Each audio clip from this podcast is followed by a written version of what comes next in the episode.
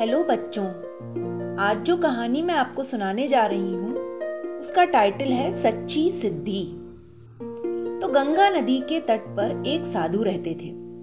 वह अपनी कुटिया में बैठकर जाप करते तो कभी विविध आसन लगा लगा कर देखते, अन्य यौगिक साधनाएँ भी किया करते थे। धीरे धीरे साधु को अपनी साधना पर गर्व होने लगा। वह अपने आगे सभी को तुच्छ समझने लगे। साधु की कुटिया के सामने एक मल्लाह भी रहता था।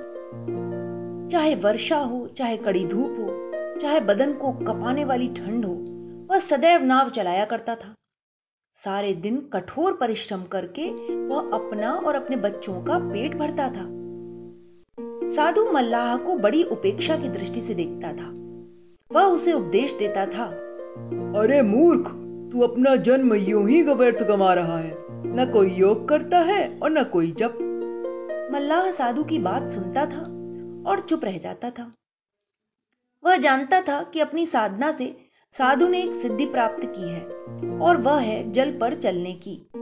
कई बार जन समुदाय के मध्य वह इसका प्रदर्शन भी कर चुके थे। लोग उनकी प्रशंसा करते नहीं थकते थे।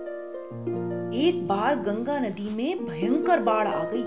लहरें उफन उफन कर आगे बढ़ने लगी। सागर की लहरों से ऊँची ऊँची लहरें पल भर में सभी कुछ ढहाने को तैयार हो गईं। चारों ओर बड़ी तेज़ी से पानी बहने लगा। मल्लाह की झोपड़ी में भी पानी के बहाव में बह चली। बाल बच्चों को पहले ही उसने एक ऊँचे पेड़ पर बैठा दिया था और वह स्वयं तैर तैर कर लोगों को पानी से निकालने में जुटा हुआ था। एकाएक मल्लाह को दूर से साधु की चीखें सुनाई पड़ी। बचाओ बचाओ। मल्लाह ने देखा कि साधु जल में डूब रहा है। वह तेज़ी से उधर तैरने लगा।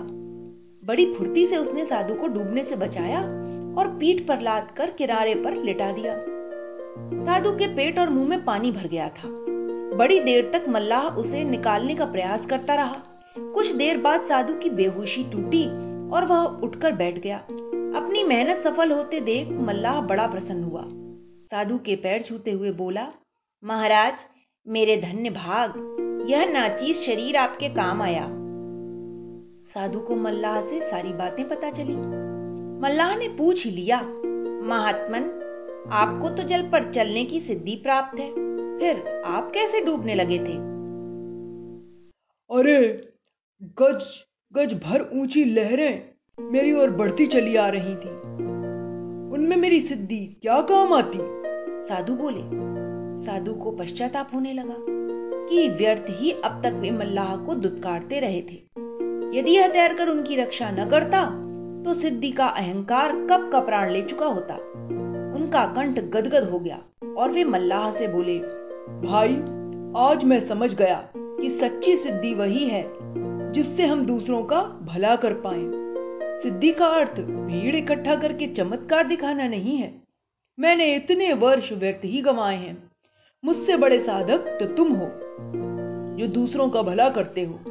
यह कहकर साधु जन कल्याण का संकल्प लेकर खड़े हुए और हरिओम कहकर लोक सेवा के लिए, पीड़ितों को राह दिखाने के लिए चल पड़े।